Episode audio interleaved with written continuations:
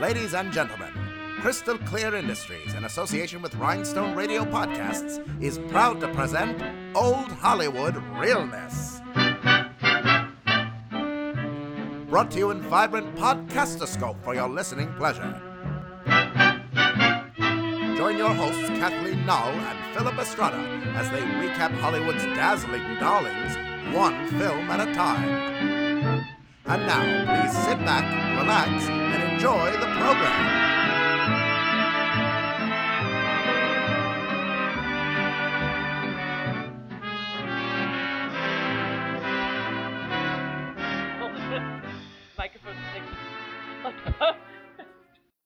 like Bob Barker. It's, it's very Bob Barker. I love it. It's like, I'm sorry, Susie. The living room set went for $455. weird because I have to look at it. I can't look at myself. it's okay if you can't make eye contact. It's fine. I get it. Oh, it's giving me a case of giggles. Oh. Good times. Okay. Well, guys, welcome back to Old Hollywood Realness. Welcome back. Um, this is the podcast dedicated to all things glamour coming out of our good friends in Hollywood. Yes. Uh, I'm Philip Estrada, I'm Kathleen Null. and and we're gonna hit the road in a vaudeville singing act. Yes, we are. Oh, oh, because the movie we did we are we watched this week is Footlight Parade. Oh, we're so excited about this movie. This one is amazing. Uh, we thought we'd take a break from all the Technicolor with a little bit of black and white realness and a little bit of pre Hays Code, little Warner. Brothers, Mhm. a little James Cagney. Okay. Mhm. Oh, it's so good, so good. Oh my god. So and Busby Berkeley choreography. that's right. This is our first Busby Berkeley movie. It's First, really lots exciting. of firsts with this one. First black and white movie. First Busby Berkeley. That's about it. First, Would be our first musical. No, covered those. Yeah. it's first James Cagney. First pre-Hays Code. Pre-Hays That's Code true. movie. Yeah. This is so the oldest three. movie. So this is the oldest movie we've Mhm. we've reviewed. That's right. 1933. Yeah. like you said, Warner Brothers, um, directed by Lloyd Bacon, um, and numbers directed by um, Busby Berkeley. So this is Yeah. this is it's got it all. Um, Super awesome. So uh, Chester Kent is the main guy, and he's played by uh, James Cagney, and Yep. his his uh, his devoted secretary Nan is played by um, Joan Blondell, who's hilarious in this movie. Yep. Uh, she's oh, so uh, funny. Oh can I God. say first? Uh, for actually, Joan Blondell is my spirit animal. Um, but also, you. I forgot. Uh, we almost forgot to talk about the costume designer Oh, right, um, yeah. because I think it's pretty. I mean, he's actually pretty important because he was like the main costume designer for 20 years at Warner Brothers. Milo Anderson. Yep, Milo I Anderson was- the man. Like, if you look up his IMDb, it's just that list keeps going and going and going. Wow, that's He- really cool. Yeah, he was there like almost 20 years, and he did all of the good movies with like the dudes and the dames. He did all the stuff with Errol Flynn, uh, like Oh, Captain that's Blood, right. The Adventures of Robin Hood with gorgeous Olivia de Havilland, and why people do not cosplay her at the Ren Fair, I don't know. She looks gorge. um, he did Mildred Pierce, which I know you love. I didn't know he did Mildred Pierce. Mhm. For some reason, I thought Yep. that was. Um, I Yep. just assumed that was Adrian, but that makes sense that she because she Yeah. had left. She'd left MGM at that point, didn't she? Yeah, Joan. Car- yeah. Okay. Yeah, That she had kind of been like I think loaned out at that point or something. But Yeah. um yeah, and uh but yeah, he so he was a sort of a heavy hitter. At this time he was still just like so many other people involved in the movie, they were like beginning. It was the beginning of their careers and they're just Yeah. all amazing and bursting with talent. So yeah. Oh, so I just wanted to interject with that, you know. Oh yeah, no. People should Google that dude. He he's was pretty dude. amazing. And this this one is like it's it's a slow burn as far as costumes go, but once it gets to that second half of the movie where it's all the the prologues and like one after another, it's like just like mind boggling how beautiful the costumes are. Super mind boggling and amazing. And this is black and white, folks. Black Mhm. and white. Yeah. I highly recommend, especially if you're somebody who's maybe never seen a black and white movie. Um, it is it's just it's up there. It's actually at a hundred percent rating on Rotten Tomatoes, which I think is interesting. Like I had never, yeah, I didn't know. even never seen noticed that, but it is like that good. So Yeah, it's pretty amazing. yeah, And um, it definitely it strap yourself in. This one's a good one. yeah. Um, so as we said, so Chester, the main guy, Mhm. James Cagney, Nan, Joan Blondell, your spirit animal, that's established. Yeah. And so then there's two other kids. Um, let's see. So there's this other girl who works in the office. Her name is uh, Bea, and she's played by Ruby Keeler, who is also kind of famous for playing opposite Scotty, who's played by Dick Powell. So Dick Powell and Ruby Yeah. Keeler are kind of like a duo in Hollywood, and they've done. I think they were in a couple of the Broadway melodies, and then I want to say that they were also in one of the Gold Diggers because there's like Yes. two different Gold Diggers, Yeah. and um, and then also there's this old dowager lady named Mrs. Gould who's running around. She's Ruth. Oh. she's so good. He's a sugar mama by proxy, I guess. yeah, it's very interesting. So she's Ruth Donnelly, and I believe that she's a character actress and she gets around. I've seen her in other Mhm. stuff. And then there's also this girl who pops up, and her name is Vivian, who is basically like Nan's arch enemy, and she's Claire Dodd, who I'm not that familiar with, but she's an important character. So Yep. Yeah, so she's a good one. So let's see. The basically the premise of this movie is is that um this uh, Chester Kent writes prologues for movies. So it's basically like if you've ever seen the movie Annie. This is the only way that I can really like equate this to anybody who knows who is not familiar with it. So the movie Annie, when they go to see the movies and they go and the Rockettes actually perform in before the movie plays. That's what his job is. His job is to Ooh, write that is these a perfect movies description.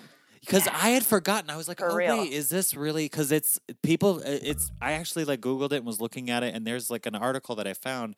And these movie prologues, when movies first came out, they weren't very long movies. Like when talkies just started, they were like maybe 40 minutes long, but then they'd have like a prologue to it, and then so his job was to write the prologue, which usually tied in with the movie somehow, or just celebrated Tinseltown as a whole. So his job was to write those, and they would perform that, and then you so you see like a live stage thing, and then you'd see like a movie. And apparently these things happened in like every movie house, like including Radio City Music Hall, because that was a movie house for most of the time that it was it, it's been was used. Now it's just like a straight up theater, um, like a theater thing. And then any pretty much any movie house had a prologue because a lot of them were being switched over from vaudeville houses, so they already Yeah. were set up for stage stuff.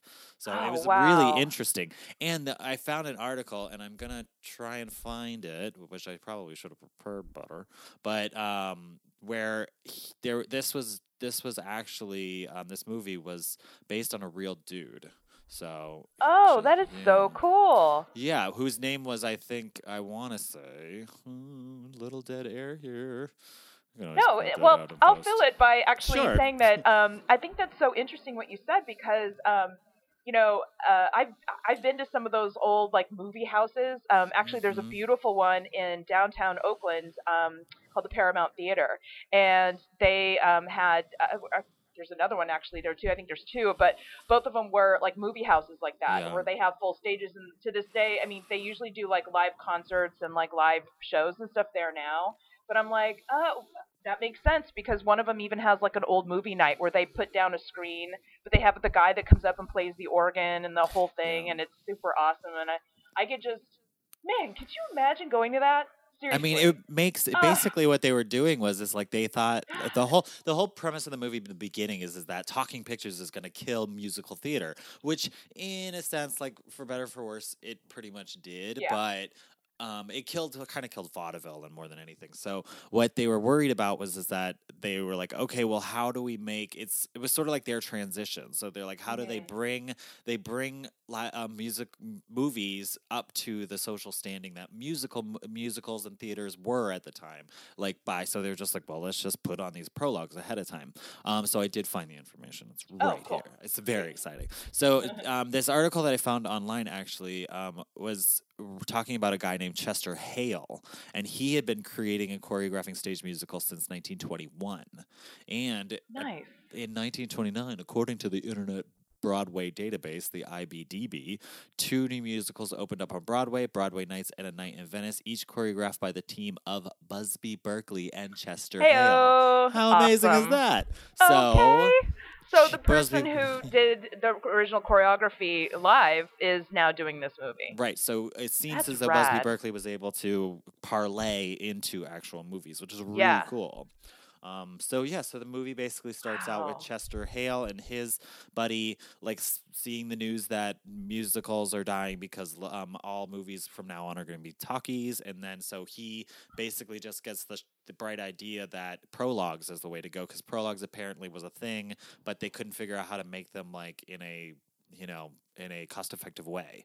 So he Mhm. like had a stroke of genius of like basically becoming a franchise person to make prologues which apparently this was a thing too. There was a guy there was a team called Fanchon and marco on the west coast Huh. who did, did that very same thing. They actually had like what this company was that he worked for that made prologues for that would be loaned out to um to movie houses. So it was really cool that this is like kind of based on real life like in the, at the time That is super cool.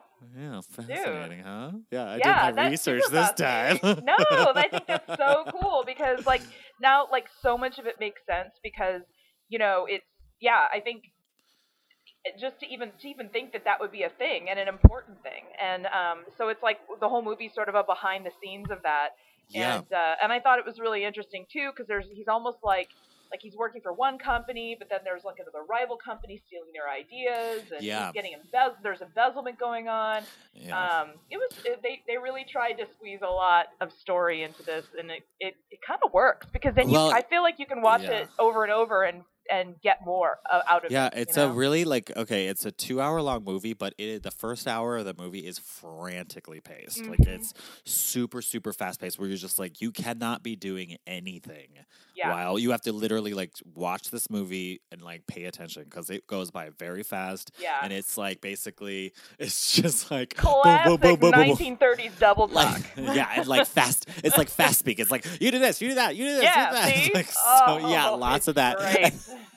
My favorite, James favorite- Cagney, he's like so good. he's like patient zero for that kind of talk. It's Yes. great. You know? but I also love that there's at least like four or five different instances where he has to do like he has to like workshop how to like get the timing right on something. So he's like, just do it like this, and you're like every single so time it's the same like rhythm, and you're like, how how does anyone? How is he like at all? This is not effective way of like managing your business. It doesn't No, make it, any it, sense. it's the equivalent of like the, the fashion designer who draws a squiggly line on a page over and over again, and you're supposed to go, "Yep, I got this, no problem." like, figure "Cool." it out. You? It's basically what he was doing. He was like, there were times when he was just like mid sentence and he would come up with an idea, and I was like, dude, you were gonna, you're gonna hurt yourself. You need to calm down. yeah. But it, but it was fun seeing uh, James Cagney do a little tap dance routine. Oh yeah, no, and it's cool because like with that because I ended up I did a little research myself and turns out that he was like a lifelong hoofer. Like they he had there Yeah. was the expression of like being like sort of you know uh like born in a trunk and it, like being born in like a, a tr- traveling trunk and you know like he he was dancing since he was a kid um and uh you know and and and he really actually wanted to be a, a singing and dancing musical guy but he did one fucking gangster movie, and that's exactly Yup. they just wanted to pigeonhole him that. So he really had to like he actually kind of put up a fuss so he could even do this movie in the first place. And I think it's great. He really fought. He fought to do this movie, and then they only gave him one other. The, the only other musical he ended up doing was Yankee Doodle Dandy, which whatever. Yeah. We'll cover that later if you want to, Philip. No. But what uh, I can take or leave. but that was it. Like so, they didn't really Yeah. give him like the like these were these were roles he truly wanted. You know. So yeah, because anyway. he came. I think yeah, he's. I think I had read somewhere too that he came from vaudeville. It was like kind yeah. of. He just kind of did one. Yeah, like he just happened to be in a gangster movie, and they were just like, "That's it from now on." You're Yeah, totally. But he's but he's always like, "Hey, put me in a musical. Like that's my jam. That's what I was born to do." So you can tell it. You can feel it. There's an effortlessness to how he dances, and he wants to be there for Yeah, sure. Definitely. definitely. but Um, uh, yeah. let's. Oh, and his suits are really great. Like if we're, if we're going to talk about costumes, like it Yeah. really like the first 10, 15 minutes is pretty much primarily men in suits, and I it's those think, classic yeah, 1930s it's- suits, and it's really interesting because it's totally like the older men have three piece suits, single breasted, Mhm. and then all the guys like James Cagney throughout the movie, and all the guys are younger. Dick Powell, there's always like double breasted, Yeah. no vest. You know, Mhm. and it's I think that's it's like there's almost like I wonder if it was like the old folks versus the young because Possibly. everybody wore suits back then. Even if you were like 14 years old, you would have like had a suit apparently. Like everybody dressed like a grown up, and that's the other thing too is like if you really think about like everybody feels very mature in this movie. Well, yeah. you know? and it's like it's crazy like they almost are like i feel like they're more mature than me and these are people who are like in their mid to late 20s some of them like early 20s Yeah. and then james cagney he was only like 33 and it's like but these people had already seen a lifetime you know? I mean and it was like deep depression. So it was just like yeah i mean it's awesome. That shit is the struggle They're- is real you yeah, know they're giving it 15 hour days, 16 hour days. They don't care. Yeah. They were just working to work. I guess it was, I guess that's funny that you're right. This is the first time I thought about it, that it was the Deep Depression and everyone Yeah. seemed perfectly happy working 20 hour days. Like, yeah, no, they were just like, grateful for the fucking work. they They're like, like, what up? paid. You know, I mean, uh, well, we'll get to it even later. What is like, uh, you know, because remember, uh, James Cagney, he ends up dating, uh, you know, um, you, you know, the hooker roommate, uh, kind of, and like, what does he give her? What does he give her as a present? A A job. job. So that that's what we're talking about when jobs are presents, are gifts of luxury. Happy birthday, honey. I got you a job. I could have got you this mink, but I got you a job. Pretty much. Um, Anyway. uh, so basic. So like this, like we were saying, the story just kind of like jumps into him. Just it literally just fast forwards to him being like the biggest guy in business of making Yeah. these prologues, and he has just this office, and it's just bustling with thousands of people. It's like a whole Mhm. like cacophony of people just walking around, singing, dancing. Like there's walking through dance routines that are being um, rehearsed, and then he's always being followed by his awesome his awesome gal Friday. Um, Oh, N- yes. Who's Nan. El- um, Joan Blondell, and I'm like, oh, I love her. She is got, she really knows how to mug on on film. Like she just Oh, got these big expressive does. eyes, yeah. platinum blonde hair, and she just is hilarious. I love Yeah. her so much. She And- hits the mark. And her costumes were so good. I loved her. Yes. She always had these like very smart, sensible dresses, but they always had like some sort of fun detail to them of some sort. I think the first Yeah. one she wears has these like crystal pleated, like almost like lapels or a collar. Yes, it was It's so cute. And of course, it's black and white. You can't really tell what colors they are. I'm like, it was a lovely black satin dress with white crystal pleated collar. I guess I don't know. It probably could be blue. I don't know, but it was really cute and very well fitted. You could tell like there were no panty lines in 1933. Okay, everything is like if it's not cut on the bias, it's all cut just very smart and like very natural. There's not a lot of like structure or anything to what they're wearing. There's a lot of like natural shape, and they all have beautiful natural shapes. May I say? Yeah, yeah. Well, it's coming it's off. just yeah. soft and soft and pretty. of- they're coming off of that like flapper era because it's 1933, so they're Yeah. still fairly waifish and not eating because they're just you Yeah. know,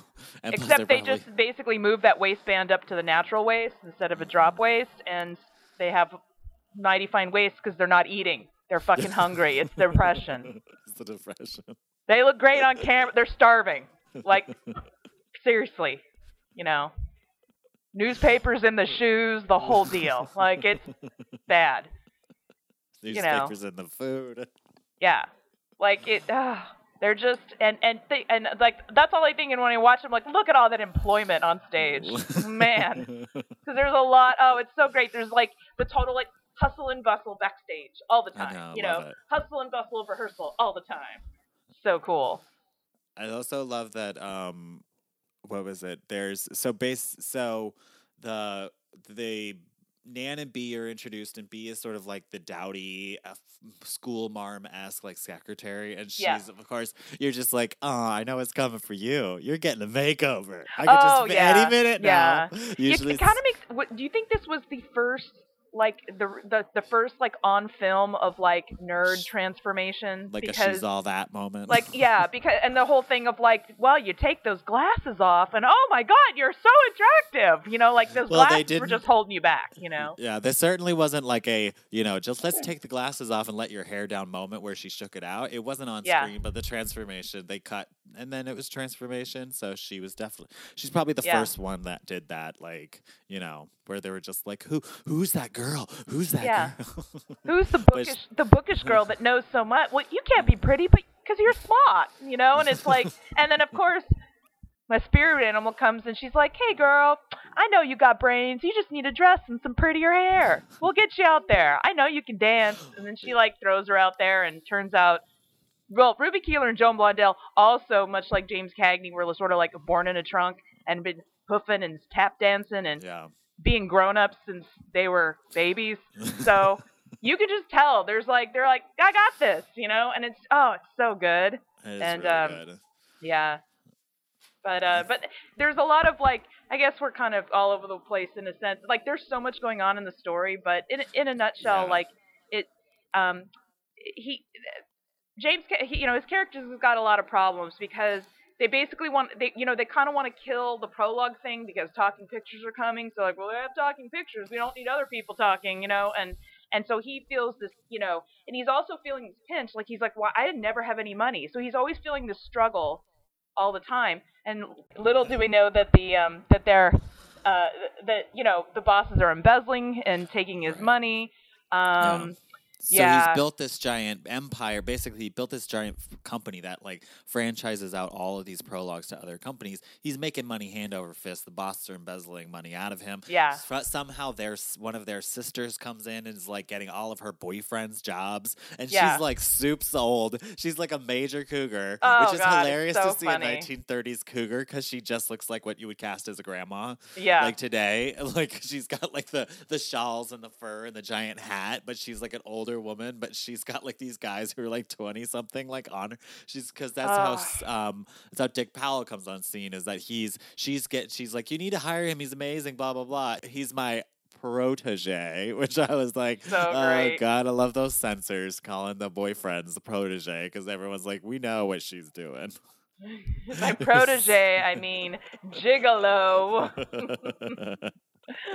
so Oh man! uh, and she, so you know, the other thing too is all those older ladies have to talk with a very erudite little voice like that. Oh, you must try him. Yeah. Please try him. I have. You know, what? You know, Ew. That's kind of what she's I, saying. I kind of know? wonder. I honestly wonder how old she was, like supposed to be in this movie, because I bet you she was probably like forty-five. Oh, And yeah. Dick Powell's like twenty-nine. like yeah, it's probably I mean, that's not the that thing. bad. It, yeah, it probably wasn't that bad, but I think just the the sort of the cutoff level of fashion, like she's coming from like the teens era. You know, like she Mhm. never. Well, she could have been a salty, salty flapper. salty old flapper. Pretty much. anyway, Oh um, who knows? But uh, but yeah, there's like a lot of weird like hijinks, like side stories like that. And oh, and then like and then to throw all that on the mix, um, apparently they have an, an office kitty, and that's not a euphemism. Like there's literally a cat that lives in James Cagney's office and Well, inspires him to make a dance. and Right, I'm totally okay he- with that. I'm not hating that. It's the cutest. He's like a black cat. I mean, I think it is. It's black and white. It could be gray, Yeah.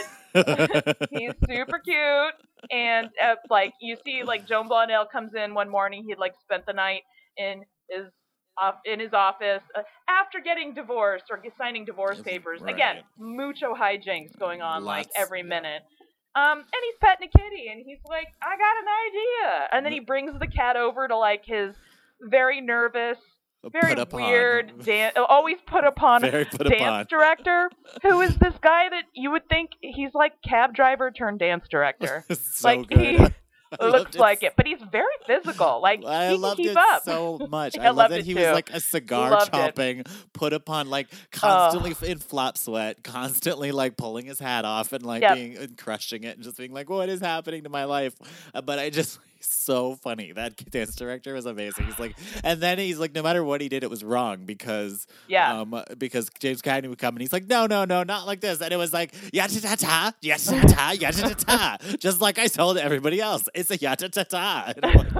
Like, just like, and he would do it so fast and then just walk away. and then he, Like, then and then he's like here have a cat copy this cat make a dance Like, pretty much that's what he tells him yeah, and and so he does like he tries to come up with like a cat dance and they have this and that's like their first dance number or the first real musical number we see in there right Um, the, the- well, it's the first. Um, well, there's like kind of like snippets of ones where there, he walks Yeah, into a couple true. of couple of rehearsals, and they kind of do like a few bars and Me some random. shadow. like, it was very weird. There was a variety. Like, warbling. weird songs. so yeah, and then so they kind of figure out that they want to do a cat number. He's working on the cat number, but this is also when you find out that someone amongst the herd is like stealing ideas and selling them, them to the enemy and stuff. So Yeah. there's this whole storyline where at the beginning where he literally just fires some guy, and you're like, wait, why? I wasn't sh- when he first fired the guy. I was like, wait, why Yeah. is he firing that guy? And he turns. It turns out that he fig- he thinks that he's the mole that's giving away secrets, and I'm just like, Yeah. oh, okay, cool. Yeah, and that was the thing. Like I, you know, because I watched this twice. That was the thing. Like I, I really didn't 100% pick. There was just so much going on. I really didn't even pick up on the nuance of that storyline. But it does carry through. The cool thing is, like, even though there's a lot going on, they actually take the story and run with it to the end. So it's not just like, oh Yeah. well, it wasn't like thrown in. You're like, well, why was that in there? You know, like it all kind of makes sense. But um, right. yeah, the. oh God. The espionage thing where I was like, wait, what's happening? How? I, how? What? Huh? um, So, Yeah. but it did turn out that it, eventually you do find out that so he fires his one his right hand guy or his this random dude who's coming up with ideas that are all, apparently all like old old hat and Yeah. so then he goes to the competition and is the one that's selling the ideas but he's got a girl on the inside who's giving him Some secrets. skanky blonde is giving him secrets on the inside. Yeah, pretty much. um, yeah. So, uh, but that was really cute. The cat number. We did end up seeing a full version of the cat number Yeah. later on, which Yeah. was quite a show. It was Because- quite a show. It was well, well, that's when that's after Ruby Keeler has her has her um, transformation. that's true. so- That's true because and she has the makeover. So during all this time, like, jo- poor Joan Blondell, she's so put I upon. know. Because like, there's other there's the other weird little storyline. Because remember, like that skanky freeloading chick who apparently is a friend, just like, shows up at so her just- apartment. Yeah, yeah, and, and so she takes every opportunity to call her some kind of hooker at at every opportunity. It's so, So great. it's so good. But so yeah, Joan Blondell or not Joan Blond. Yeah, Joan Blondell is like in love with her boss, like straight Oh, up, so like got them marionized. And then uh the new girl Vivian shows up, and she's just you know rubbing her tush on everything. Vivian Rich. Yeah, so she's rubbing her tush oh, on hello, Miss everything. Vi- Miss Rich. There's shit like that. No, that's quoted. I mean, like it's so good. Oh, the Oh, dialogue yeah. is delish. It's really so good. good. She uh, Blondell gets a lot of one-liners in at um, Vivian's expense. So Oh, and then so, so, basically, so what the deal is is that Vivian meets James Cagney's character, and then they instantly fall in love, and she's just like, I got, she's like hooked a big one, so she knows Yeah. where she's getting her bread, um, you know, her bread is buttered and stuff. So she's she's not letting him go. She's sinking her claws in, and she's going for it, which I loved. And I think that's interesting. Like, like it, all these girls are like going after him. Like his wife that he divorced was going after him. Like, it, it, because they think he's a guy who's going to make big money, and he's not seeing any big money. And Right. like we see that with him. Like you consistently are like, you know, like he's never really making money, but these chicks think he is, and that he's not making it mm-hmm. because he's getting embezzled upon. So there's like multi layers to this story as to like how, how all this is happening. And of course, the only one who really, you know, I guess loves him for who he is and isn't there for his money is sweet Joan Blondell. Outside, Countess. Uh, oh, she's so good. Kicks her in the ass. Yes. So awesome. oh my god, the dress that Vivian was wearing during that scene was so good. yes. when Yeah. uh, James Cagney comes back drunk, and then he apparently had uh, proposed to, to Vivian, Oh, and he's wearing like a double-breasted tuxedo with a silk top hat, looking slick as a Yeah. motherfucker. they went and out. I mean, like date night in 1933 meant something. Yeah, That's that all was I'm saying. Because they were like to the serious. nines. Her hair was like perfectly finger waved with little tiny curls and just and her eyebrows. Oh, Yeah, she had the Yeah. 1930 eyebrows where they were super skinny and super high. yeah, but like And- perfectly symmetrical, like not cheap or like weirdly dr- like they look good. yeah. And she was yeah, It was and the funny. gown, sh- the gown she was wearing was all like was like sh- silk chiffon, and it had like fur around the shoulders, but then it had like these flutters, these like circular cuts, flutter sleeves, and then Yeah. it had like like vertical rows of like sequins and beads that were in like a Greek key style. It was, yeah, uh, I was just like, that's a beautiful gown. And then like either some marabou feather, some fur kind of it action was on it fur too. on the shoulders, oh but man, it was like cold shoulder too, so it was like Yeah. off the shoulder, but still had. Oh, it was like it just was like yummy and luxurious. It was Yeah. so cool. Mr. And, Milo uh, Anderson working out his Oh, magic. that yeah. Oh, so good. Totally.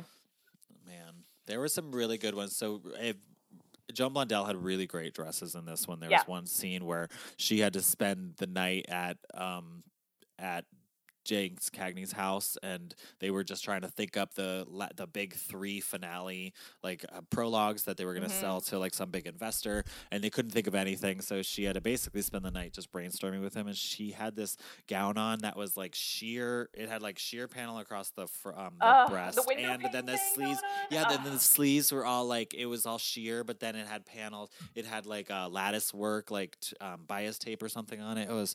I was like, oh my god, that's so cute. It was like a, f- of So course, nice. a flutter sleeve, lots of flutter sleeves on her. Lots of flutter sleeves Yeah. and like um like little tiny crystal pleatings and like Mhm. like bows, but it was like it was like pieces of fabric that were like inserted into into the dress itself and then like Right. little ends sticking out to like make bows. It was and it was really really cute. And like one even one of the dresses that she gives to Ruby Keeler like has that detail on it. And um it's it's really cute. It actually does. It's like the classic like it draws attention to the face. But it does. And they have cute faces and they've got these and everybody they all are serving 1930s face because they all have eyebrows that are either tweezed within an inch of their life or they have been completely tweezed off and redrawn on. Um, all the cute little drawn cupidy lips. And I mean, and they all have that perfectly finger waved hair. Um, You know, even if it's long, it's been like finger waved. It's just, it, they all have a look, and they all have that like old Hollywood starlet look, and I love it the the so dresses were good. the dress like the just the casual dresses were really like really interesting to look at very like Yeah. thought out very like you know with the cute little details and the cute little like ins and outs and stuff i Oh, thought those I dresses! mean, I mean, you could freaking if you worked in an office, you could wear that to work today and look adorable. Like Yep. there was nothing about it, like the silhouette and everything. There was nothing about it that looked particularly, you know, like abnormal. Like it, it looked. If it had, like if you were to take that dress seriously, and then those ones Joan Blondell wear, you'd be like, oh, that's re- you look really cute, but not like like you're wearing like the 1950s stuff with like a crinoline or whatever. Like Right. there's nothing fussy about them. They're like they're designed for living for sure. You know. Definitely, yeah. Um. So then, uh, but before, yeah. So before that whole like, we're jumping all right, all back and forth I'm on this sorry, movie. I, yeah, I don't it's care. cray-cray. It's a good one. There's so much happening. You kind of just have to take it as it comes. But the cat number was the cat number was Yes. so basically like halfway through the movie. yes. That's when um when Ruby Keeler um Bea's Ruby Keeler's character named Bea, which I loved. I just thought that So was funny. I cute. like, she has her transformation. She shows up, and then um, of course Jimmy Dick Powell's character is like, "Hey, girl, how you doing? I'm, I'm glad you took my advice and got a makeover." and of course, she's Oh. just like, she's like, "Go fuck yourself. I don't have time Yep. for you." She's like, "I did. It, I'm looking this good for me, and plus, you got a girlfriend, remember?" And she's like, 60 years old. Oh, But- so great. Oh, so thank you, Pre Hays Code Films, who actually keep it real. Keep it So real, good. real, and dodge that censorship. And, like, oh, thank you. Thank you, precious gems. so that Sorry. she gets hired on as the girl who's gonna like basically be like the the lead dance captain and teach all the new girl all the girls the, the routines and stuff so she then they'd go into a rehearsal of the cats number which is basically just a full dress rehearsal Oh, with like camera work and all kinds of craziness and it was great. so cute they're all This like little like- kitty outfits This was like um, Bu- paws. Busby Berkeley was like, well, I guess I'll just sort of, you know, get my feet wet. We'll go like, you know, Busby Berkeley, like, you know, half. We'll take it. We'll take it down a notch. You know, Yeah. just just sort of ease you into ease you into the genius that is this man. And it is the cutest, but it is super cute. Actually, it's a really It cute routine. Sitting on a cute. backyard fence. Is that what it was? Like, yeah sitting on a backyard Uh, fence and It they was so all it's like you know and it's it's ruby keeler and it's all these like rocket style uh backup dancers, and they're in almost like it kind of reminds me of something from the Rockettes, you know, like they're in these like leotards with the cute little tap dancing shoes little bows, which I love, and they're like and these, these long sleeve leotards that have um with with little cat like like hoods that they wear with Yep. little ears, and everything's really fitted, and they've got the little boy leg cut, and it looks like a really plush like velvet and i don't know if minky fabric existed back then but it looks like minky fabric Right, like a low pile fur of some Yeah. sort, and then it had like, and then they had these big like tulle, like Oh, be- like, tulle. so cute like they were bows kitties on their neck. bows on their neck Oh, so cute! And then they had big giant tails Big that giant like tails that moved stick- with them. stood out. It was so cute. And then there was a guy cat oh well wearing I the same like exact outfit. both of us agreed that maybe his outfit was either an afterthought or a cast off or a misinterpretation and they thought that it was going to be another girl he and looks. he was like fuck it i'm on the bread line i'm wearing this shit and i'm a cat you know like He looked he, he owned it but i was like oh that's a boy like yeah, I was like, "Whoa, that dude!" Now you're like, "That's a homely looking chick." That's the dude. That's a dude. and he's wearing a No leotard. tights. No tights for that leotard. and he was like, okay, and not a particularly good-looking man. Either. No, no. he was Not particularly like, good looking legs or anything. We were just like, and- oh. And I feel like it- Ruby Keeler was even had that face. Was like, you're not Dick Powell, but you'll do for the moment. Da da da da da da da da da. You know, like she had like, yeah. A woman knows that smile. She she was talking with her eyes. I can see it. and this is when they introduced their little their um their little person who Oh. looked like a little kid, but he apparently was a little person, and he was dressed like a mouse. And Well, he was both. was-. Um, that's Billy Barty. He he he is a little person, but he was also nine. So he was Oh. like he was both. You're right on both counts. he was Uh, well. Uh, but he was also supposed to like play a kid who was like a baby or five year old or whatever. Like he was supposed to play a kid half his age, but he was nine at the time when he did that. Oh, yeah, well, it was. and he's been in a lot of shit. Like even when I'm he's older. Yeah. yeah. But it was like I was like, wait, wait. I was like, wait a second. They're gonna go on the road with kids now. Yeah, This but is- that's what I was saying. It was like he's like part of logistics the troop. Did, Yeah. did Joan Blondell get the memo? Because I feel like she maybe would have said something. I'm imagining this was before child labor laws. Yeah, so they were just well, like, that's "Eh, true. whatever. Sadly, Like- this was even before they had best costume Oscars, um, and that Oh. they didn't even have those till the 1940s. Because there was, I was thinking, I was like, well, how come they didn't win best costumes? And I'm like, because they didn't have it back then. They I didn't have it in this was- 1933. This is back when they probably had like eight awards. It wasn't Yeah. very like yeah, they didn't. wasn't a very was- robust ceremony. I think it was only like five years on, four years on that the Oscars happened. But yeah, they didn't even think like at that time to even like, oh wow, you know, to even have that as a part. But yes, it theoretically though, if they had, they probably would have had some high contenders for 1933. But this probably would have won, I would think. Probably. I, I would I'd think. have I'd have to double. I'd have to check the field, see who Yeah. it's up against. I'm Yeah. gonna reserve my vote. Okay then. I don't want to play favorites just yet. um, so then after the cat number, and then after that night where they, that's when they have to like, they got this big account that they have to s- um, and try and give like three um, epic prologues to to win over like a million dollar account, and Yeah. that's when um, uh, Joan Blondell and James Cagney lock themselves in a room for all night, and then um, that's when she gets a couple digs in at Vivian's, and you know, in, in on Vivian because Vivian calls, and then she makes it seem like they slept together. It's like a whole thing. Oh yeah, no, it's great. loved. And well, and that was the thing. He he locks.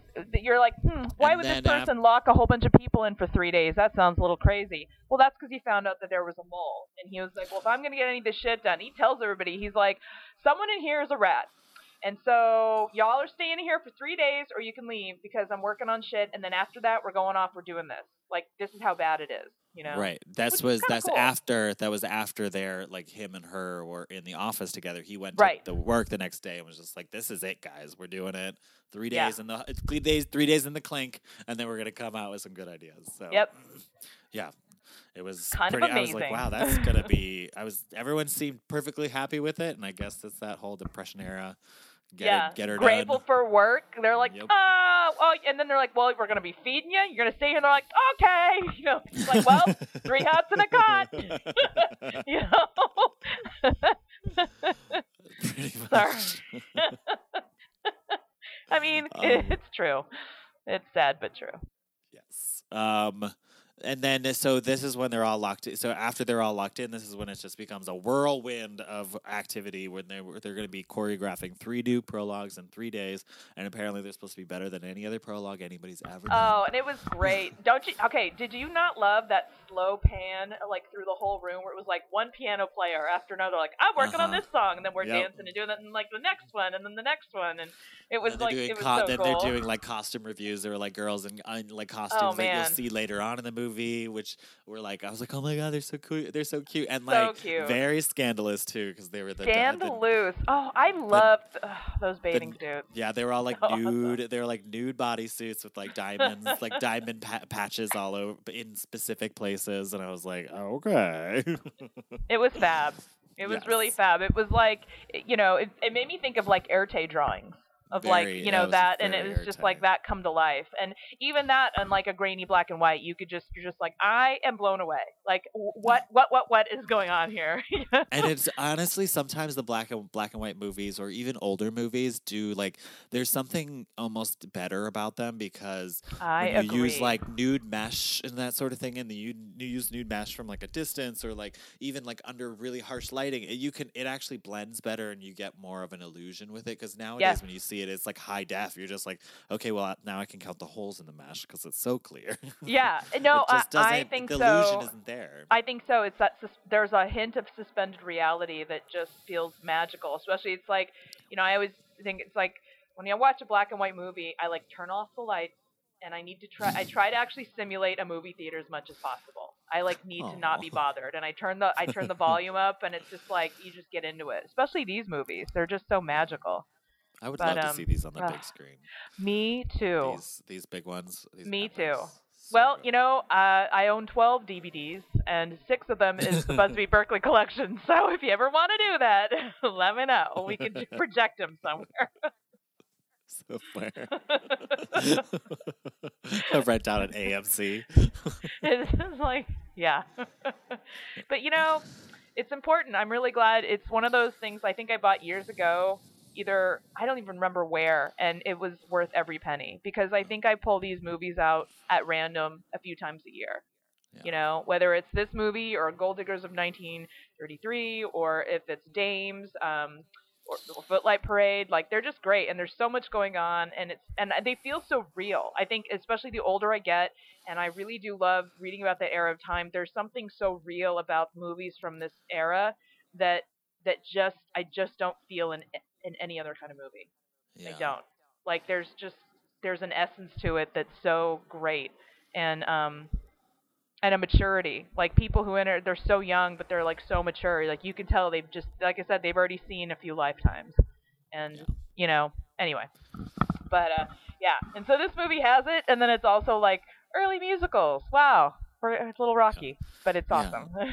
Yeah, but this is one of the big. This is like so. So all that leading up to this, basically, uh, this halfway point, and then the last hour, pretty much, is three giant epic music numbers. Oh, like guys. crazily choreographed, crazy like sets and costume changes, and it's just amazing. So Yes, if you have not they- put on your seatbelt um, for the oh the rest the thirty the the the first part of the story, uh, get ready for this because it's fucking crazy and amazing. It's amazing. So they have to they three days they choreograph three musical numbers and then they just go out and they have to perform them one after the other at three different theaters. So it's a lot of like getting on the bus, getting off the bus, but it's definitely worth it. And the first one is they go and they do um, the honeymoon hotel number, and it's ba- the premise is, is that Ruby Keeler and um, Dick Powell go to do the uh, do to the they're basically on their honeymoon. That's the word I was looking for. They want to do it. Uh, they want to do it. They want to do it, and of course And- back then you could only do it if you were married. Pretty much, but it was cute because this whole premise was that um, it was a hotel and it was one of the, it was in Jersey City, which I think is hilarious. That it's just outside of the, just outside of Manhattan. So classy. uh, and everybody who checks in the hotels, the last name is Smith. Allegedly. so it's a lot of that sort of thing. it Oh, was a it's great. really, it was a really cute number, but there, you know, it was a lot of like. A lot of like storytelling through music, which I thought was really cute. But there Yes. was not a lot of huge costumes in this. There was a lot of great stuff that people were wearing. Yeah, like of, see through nineties. Twenty Yeah. ladies in see- matching see-through oh, nineties. Oh, that was- pretty I- awesome. so cute. They had the So like, white top, and then Yes. the skirt was all op- was black. Well, But it was like, black. oh yeah, but it it was, was, so it was cute. sheer. You could totally see their like boy shorts underneath. It was so cute. So cute. Yeah. And then they all kind of had their hair down, and then like, and then all the all very cute boys come like all marching out of the little like washroom with all their oh, robes all the on. husbands. Oh, so great. That reminds me, I wanted to tell you how much Dick Powell reminds me of Paul F. Tompkins.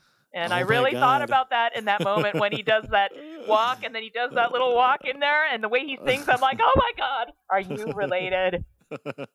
I love Dick Powell. I have such like an odd crush on Dick Powell for some reason. Oh, have he's so charming.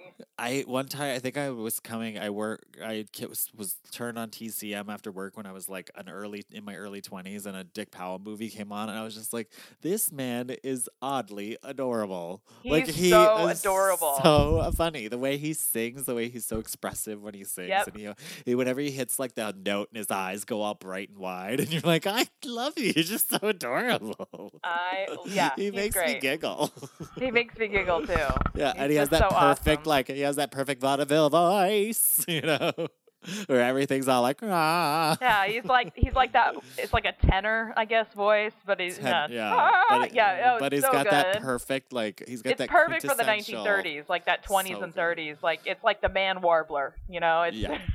But it's great. like not as bad as like it's not operatic, but it's No. like it's like that perfect vaudeville musical. Yeah, so good. so good. oh my god. Oh, and we need to go back to when. Though, sorry, we have to go back. There's a moment between when the Dick Powell gets cast as like a lead. He first gets cast as like a lead in one of the musicals. Yeah, And they're doing auditions with the with this female singers. Oh, and so James. Cagney comes in and he's like, "All right," and he tells the dance director to like go through the number with with uh with Jimmy or Ch- Scotty or whatever the fuck his name was. and he's yes, And they're yes. so and he's chopping the cigar, but he's like playing the lady role. singing and dancing this full scale like um what was it like i love you you love me and he's singing they're like two guys singing this like love song to each other Yeah, and Dick like, Powell's like, holding he's each got his close, arms like, around him from behind, like he's the big spoon. like and they're walking him along, and the other guy is he's just chopping like- on a cigar, like singing the other part, like he's Like- cool with it, you know, like whatever. blowing smoke in his face at Yeah. one point and dick powell's just like totally committed it's Yep. the funniest thing They're like, i have ever seen Man's got to eat. That's all they're thinking, you know. It's like the things we do. Uh, I Oh, can it just was so imagine funny. how funny that was on set when Dick Powell's just like fully committed, like not could not like he's like he's just like yeah another day work. What are you gonna do? Like just like They not- must have had a lot of laughs on those so sets. funny. I- I that think was that would be great. so- that's the sealed the deal for him being absolutely hilarious. I- it's just like you were so funny. Ugh. um, so the uh, back to the first prologue, which was Honeymoon Hotel. Um, there's a couple of standout costumes for me. Was when Joan Blond, um, Joan Blondell, when uh, Ruby Keeler goes into the room and gets changed into her robe, and it's all like all sheer white, and then they were like, it was almost like cl- uh, clown collar, where it's tiers of ru- like Yes. ruffles, but her then it was like, like bed jacket. edged in black. yeah. But it was all edged in black, and then the sleeves were all like rows of s- ruffles too, and it was Yeah. edged in black. It was like so cute. And then she had little pajamas on. It was like, oh, it's so cute. So cute. And even Yeah, before that, like her. I, her little outfit stuck out to me so much because she had this like these per these little they were like sheer white puff sleeves that were Oh like tucked, yeah, but then like perfectly tucked and stitched down at the arm and then uh, you know again like this weird like sheer white trim and these gloves with the crazy The glo- ruffles yeah. like, they were like. about my wrist ruffles Did you see my ruffles? They're pretty Hey. fucking big. But they're so cute because it's like a glove. It's like a short cute. wrist glove, and then like a full like six inch wide A ruffle. huge ruffle. That's crystal pleated, and it's like, and then she's sleeveless, flopping around Which I guess So- if you think about it, if you were on stage like theatrically, that'd probably be super cute. And then she had a cute little hat that looked like it was So, made yeah. of the same like white material, but it So it was cute. really yeah, super cute though, I and like very about that. distinctive. Yeah. Ask me about my ruffles. Do you like these gloves? they draw they draw attention to my fingers. It's like what? You know? oh my god. Oh my god. So Yeah, that but, one was like, but Mr. Anderson, they keep flying in my face. My face. And He's like, see here, lady, you better wear those. You're gonna be on the breadline. You know. and then he smacks her on the butt. She does her job, and everybody's happy. she, she does. Oh my god. you watch his movies enough, you just you might start talking that way. I do. I, I do wish I was better at talking like that, like the 1930s, like double speak and the quick quick paced. I just I can't talk like that. oh, I I to get just you know I'm I, I'm I'm I'm too good at making fun of people, and I just try to keep it to myself most of the time. So, but here I can sort of let loose and do. I love I love doing the 30s boy. I'm so I love the way they talk because it's that total early talk. He's like round toes, round, Round follow But it's also- boys. you know like it's a little fast too. Like it's all. speaking. Yeah. And but then then they go into oh, the almo- screwball comedy and they're literally like 1.5, you know, like in their speed. so good. so Um, good. And Joan Blondell, she can she can I mean, she's she- basically a she- Marx. She's a contender. She's a dame. She's like, like she's the fourth Marx Brothers. She's oh like- man, she's great. so good. Um, was there anything else we wanted to cover on the first prologue before Let's we start moving on to the heavy hitters of the second and third prologue? Um, no, I think that's about it. Oh, just like at the very end, I remember they're all sitting there, and the big, the big, uh, like, sort of bloated dude with the giant mustache they're all trying to impress. He's basically like, "I've got gas," you know. Oh, yeah, I- I and then love they all turn around at the same time, and I realized the second time on, I'm like, "Did he fart?" Everybody turns around like, "Did I smell that?" yeah, the the guy that they were trying to impress had very bad gastric issues. He was Yeah. always in, he's always feeling indigestion or he was gassy or something. he just wasn't having a good time. yeah, he wasn't having a good time.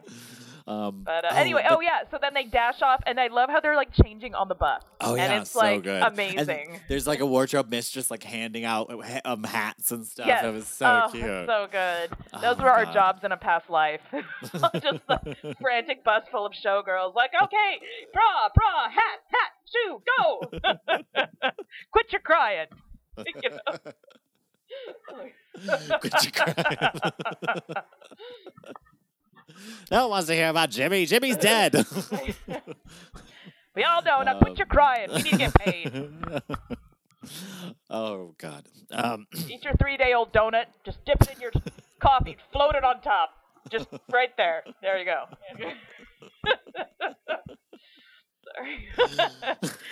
Perfectly so, then they dash, prologue. they dash off to the second one, which is Which is- amazing. This one is like quintessential Busby Berkeley realness. It's Yes. like, which is funny they didn't leave it to the end, but I This is guess where, they like- to wor- But yeah, it's like- like Honeymoon Hotel and maybe sitting on a back. They were like the amu- amuse bouche to, to this, to this one because this is the main course right here. This Oh, is sweet. yeah, Uh, by a waterfall. by a waterfall. So good. Starts out with Dick Powell singing, and then Ruby Keeler sneaks up in this frothy, beautiful, like layered, tulle layered gown, and uh, she looks adorable, and she looks like a big old amazing. cupcake. Adorable, just so funny, so cute.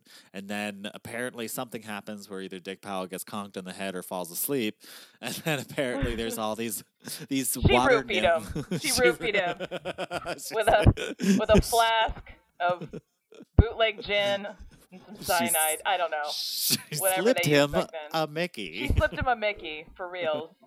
And Gave then him he that went off to goofy. Dreamland.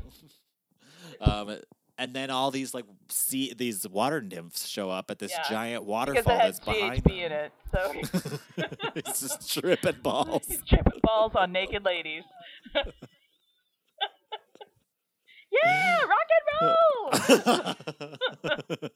Just Thinking about Dick Powell being like freaking, having a freak out, Having like freak pulling out, out his clothes. Throwing up the horns. He's like, ah! Look, They're like, funny, this prologue has taken a turn. this is taking a turn for the weird. Or as they would say, the queer. See, in 1930s times, it actually did mean weird. That's I, and gay meant happy. Swears. It really did. For realsies, guys. Um, and they say it a lot. um but so yeah so the, there's these the the nude ladies in the are in the waterfall and which i loved the idea of the fact that they put this on and they they choreographed and did the sets and the costumes for this these prologues in three days and somehow managed to construct an entire Oh. waterfall with running raw water and a pool and slides. Oh my god, y'all! It is a feat of Hollywood magic, Oh, and so we awesome. love every moment of it. It was it was really made. If you think it was really made for suffering people, and they they served. They were like, I am Oh serving up you some Hollywood fantasy for your mm. humdrum lives. You want to kill we- yourself? No. yeah. How about watch a football a footlight parade? It's a nickel. It's a nickel. Yeah. Just go out there, watch that, then go home. You'll feel better. Yeah. Yeah, feel better. feel better. Your children are starving. It's the Dust. Bowl. Yeah. But we Keep gotcha. your chin up. Have here. Here's some sequins. Here you go. so from a distance, it was funny because I could I thought these were just appliques on the on the bodysuits, and then when you got closer to the to the water nymphs, you realize it's molded hair. The whole Oh, yes, thing that. on Oh, that yeah, yeah, the, for the that- mhm. bodysuits was all molded hair to look like it was covering them Venus style, and I was like, Yeah. "Oh my god!" I no, lost my was mind. I was like. I didn't even know what it was made of. It was like, was it plastic? Was it like rubber? I had no idea what it was made of, but it was so awesome. It was like nude mesh bodysuits, so everything was fully covered, no code violations there, but it had like Yeah. this curly, like washed, like swirly hair over their bits, and it was Yes, so beautiful. and they, I was it's like, they pulled "Oh out every oh my little God." nuanced code, tr- like pre-code trick they could to make sure that would pass, and they looked gorgeous, amazing. so amazing and then it just became and then didn't it just after a while it the it became a water ballet with Yes, these they changed costumes uh, which was amazing. And then it became these the diamond the diamond um patched sheer nude bodysuits that were basically just like a patch of um, diamond over their cooch and their boobs and Oh, then wow. they had these was- cute little hats these cute little like swim caps Yeah, and it, it, became like a really, water really ballet cute. Because like at first it was like a giant, it was literally a giant waterfall with these these chicks who were like sliding over and over, like sliding and jumping, sliding and jumping. So there's this like crazy movement going on, and it's all done in this wide shot where you can see everything. But then, and then that like that sort of like waterfall thing just weirdly sort of evolves into this like wedding cake with like each tier being like these women in these gorgeous like art deco style bathing suits. And that's what I'm saying like I was getting confused the suits that move around because they had those panels on them that they were like they were almost like beaded like separate panels because they would when you see them up close like in the beginning scenes like all that moves around. It must be because it's just all heavy with beads you know it's, yeah. it, but but uh, they looked amazing and they're all like holding hands so that they kind of create almost like an icing around these like cake a, a- tiers like a fountain. It became a Like a giant fountain, yeah. It Uh, was like yeah. it's like waterfall, and then it just dissolves into like this beautiful fountain that comes out of the floor. It literally like rises out of the It- floor, which I was like, with like three- water sprays and Yep. this is it was just and this is all pre Esther Williams like pre like like mhm. giant like ha- swimming musicals and stuff like they just this was a one off out of Yep. Busby Berkeley's mind And this And- is also when you start Oh, seeing the the, the the quintessential Busby Berkeley overhead shots where he Yes. does these like cl- with human people doing kaleidoscopic things with their legs, like going in different directions, and then there's It and utilizing this, the, the revolving pa- platforms. It's like it was Yeah. just out of this world beautiful. It was. it's like eh, the only thing he didn't pull out at that moment was like a unicorn like just there was just no unicorn but like everything else it was there Mhm. it was Yes. amazing and yeah it, it's a, it's a, and it's infectious like i have to say that song like i was singing i like da da da da da for like two weeks after that uh, not two weeks but like two days after that because it was just so catchy and it's like so cool. there's such an energy to that number that it's just and it and then of course at the end like after this whole it's like a whole dream sequence so then it it, it literally just ends with um, Ruby Keeler like back in her little costume like splashing water on Dick Powell's feet which what a bitch for doing I that know, I was like- up, like getting his socks all wet and you know those shoes are like full leather and expensive. yeah I and was it's like, those are 1933 wingtips. those was good shoes bitch Uh, anyway Don't mess up his wingtips, girl. Yeah. like, just We're like, like what are you doing you splashed it on his face his pretty face anyway dick. But he wakes up, they sing along, they love each other, it's awesome. And then yeah. that's scene of the next one, and and then the guy, you know, again, gassy guy's like, I am mildly blown away, mainly because I have to fart. like that's the vibe I get. Pretty much. Um, and then we race off to the third theater, and we're getting ready to um, for them to perform Shanghai Lil, which is the next number, which we need to give you guys fair warning. This is a little bit of a cultural appropriation. Uh, it's a little racist. It's yeah. It's, mean- it's you wouldn't see this in this day and age anymore. So just I mean, it's- it's it's a As relic. racism goes in film, like you, okay, this is, I, this hard to say, but their heart was in the right place. this was not full on like roots, okay? Like it wasn't that kind of racism or something like that, but and it was uh, like but- this is how things probably were back then, but it was, it was cultural, like you said, just that just stereotypes. I mean, they als- use the word yeah. Oriental a lot. So to refer you know, to people, which we all know is not done that, that not, done now. This it's just like you have to think about it. Like 1933, there was real even this was even before Anna May Wong, who was was, was the first big Asian star. This was like not really doing. They weren't really doing that yet. So you have to kind of think about. So there were people. There were white people dressed as Asians. There were you know there there which and then they used that like stereotypical Asian voice, which is not which is not yeah. cool. so it, it but overall this one was actually it turned out to be a really beautiful number because it's the whole premise is, is that this sailor is looking for his his lady his lady friend who's a, Shanghai Lil who's basically just a, a prostitute for lack of a better term um Yeah. and Yeah, and oh, and that was the thing too is that uh, James Cagney, like they originally had this other guy who was supposed to play it. Like Ruby Keeler's in all three of the prologues, but um, you know, um, uh, Dick Powell is not. So they have this this other pretty boy or whatever who's supposed to be doing the lead, and um, uh, and so he ends up well he ends up like uh, having stage fright and freaking out and then so james cagney like you know because he's a control freak he ends up like doing the lead he just so happens to know this whole thing and he like does it and it's well, all you got, well, it's like it's like James Cagney said. You just got to go yata ta ta yata ta yata ta ta. he's so awesome in his 1930s double talk he's the best Um, so he goes on in his place, and it's wonderful. I loved the, actually what I really loved about this one was the beginning shots of this, where it was like these sweeping Me shots of like all these drunk people that were like super, like all the bo- the people that were in like the brothel that were drinking and getting loaded were super gorgeous. Like all these beautiful, oh like they were these like dr- gorgeous drunk women in like amazing gowns, and they looked stunning. Like uh, like they were just like. I had to pause like, it a couple like Marlene times. Dietrich from Shanghai Express, kind of like Anna May Wong, like trying to look like that. You know, like Pretty it was. much, it- and I'm sorry that like I, I- maybe it is cultural appropriation. I don't know, but that whole like 1930s Chinese look is my jam. That shit is Uh, yeah. gorgeous. It looked like, amazing. The makeup and the look and just it, it's like exotic, you know, but like very glamorous 1930s. It was so cool. and there was a lot. Of, There was actually like really beautiful like bugle bead fringe on in places, and there was like a lot of like amazing gowns that were just in the background that you just saw for moments. I mean, there was literally Yeah. like there were these two women that were standing in front of the door right before.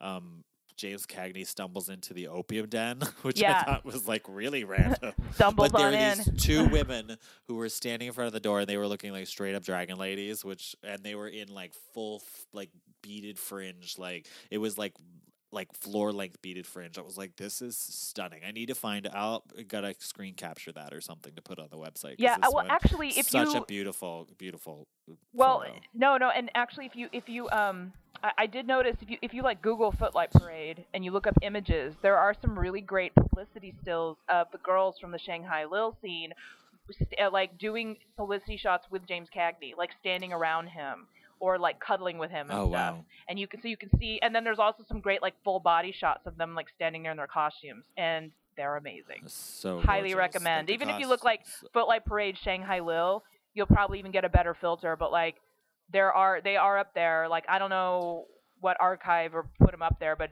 thank you Jesus because it's Yeah. great and they're just gorgeous. Um, but yeah, that's a very interesting number, Shanghai Lil.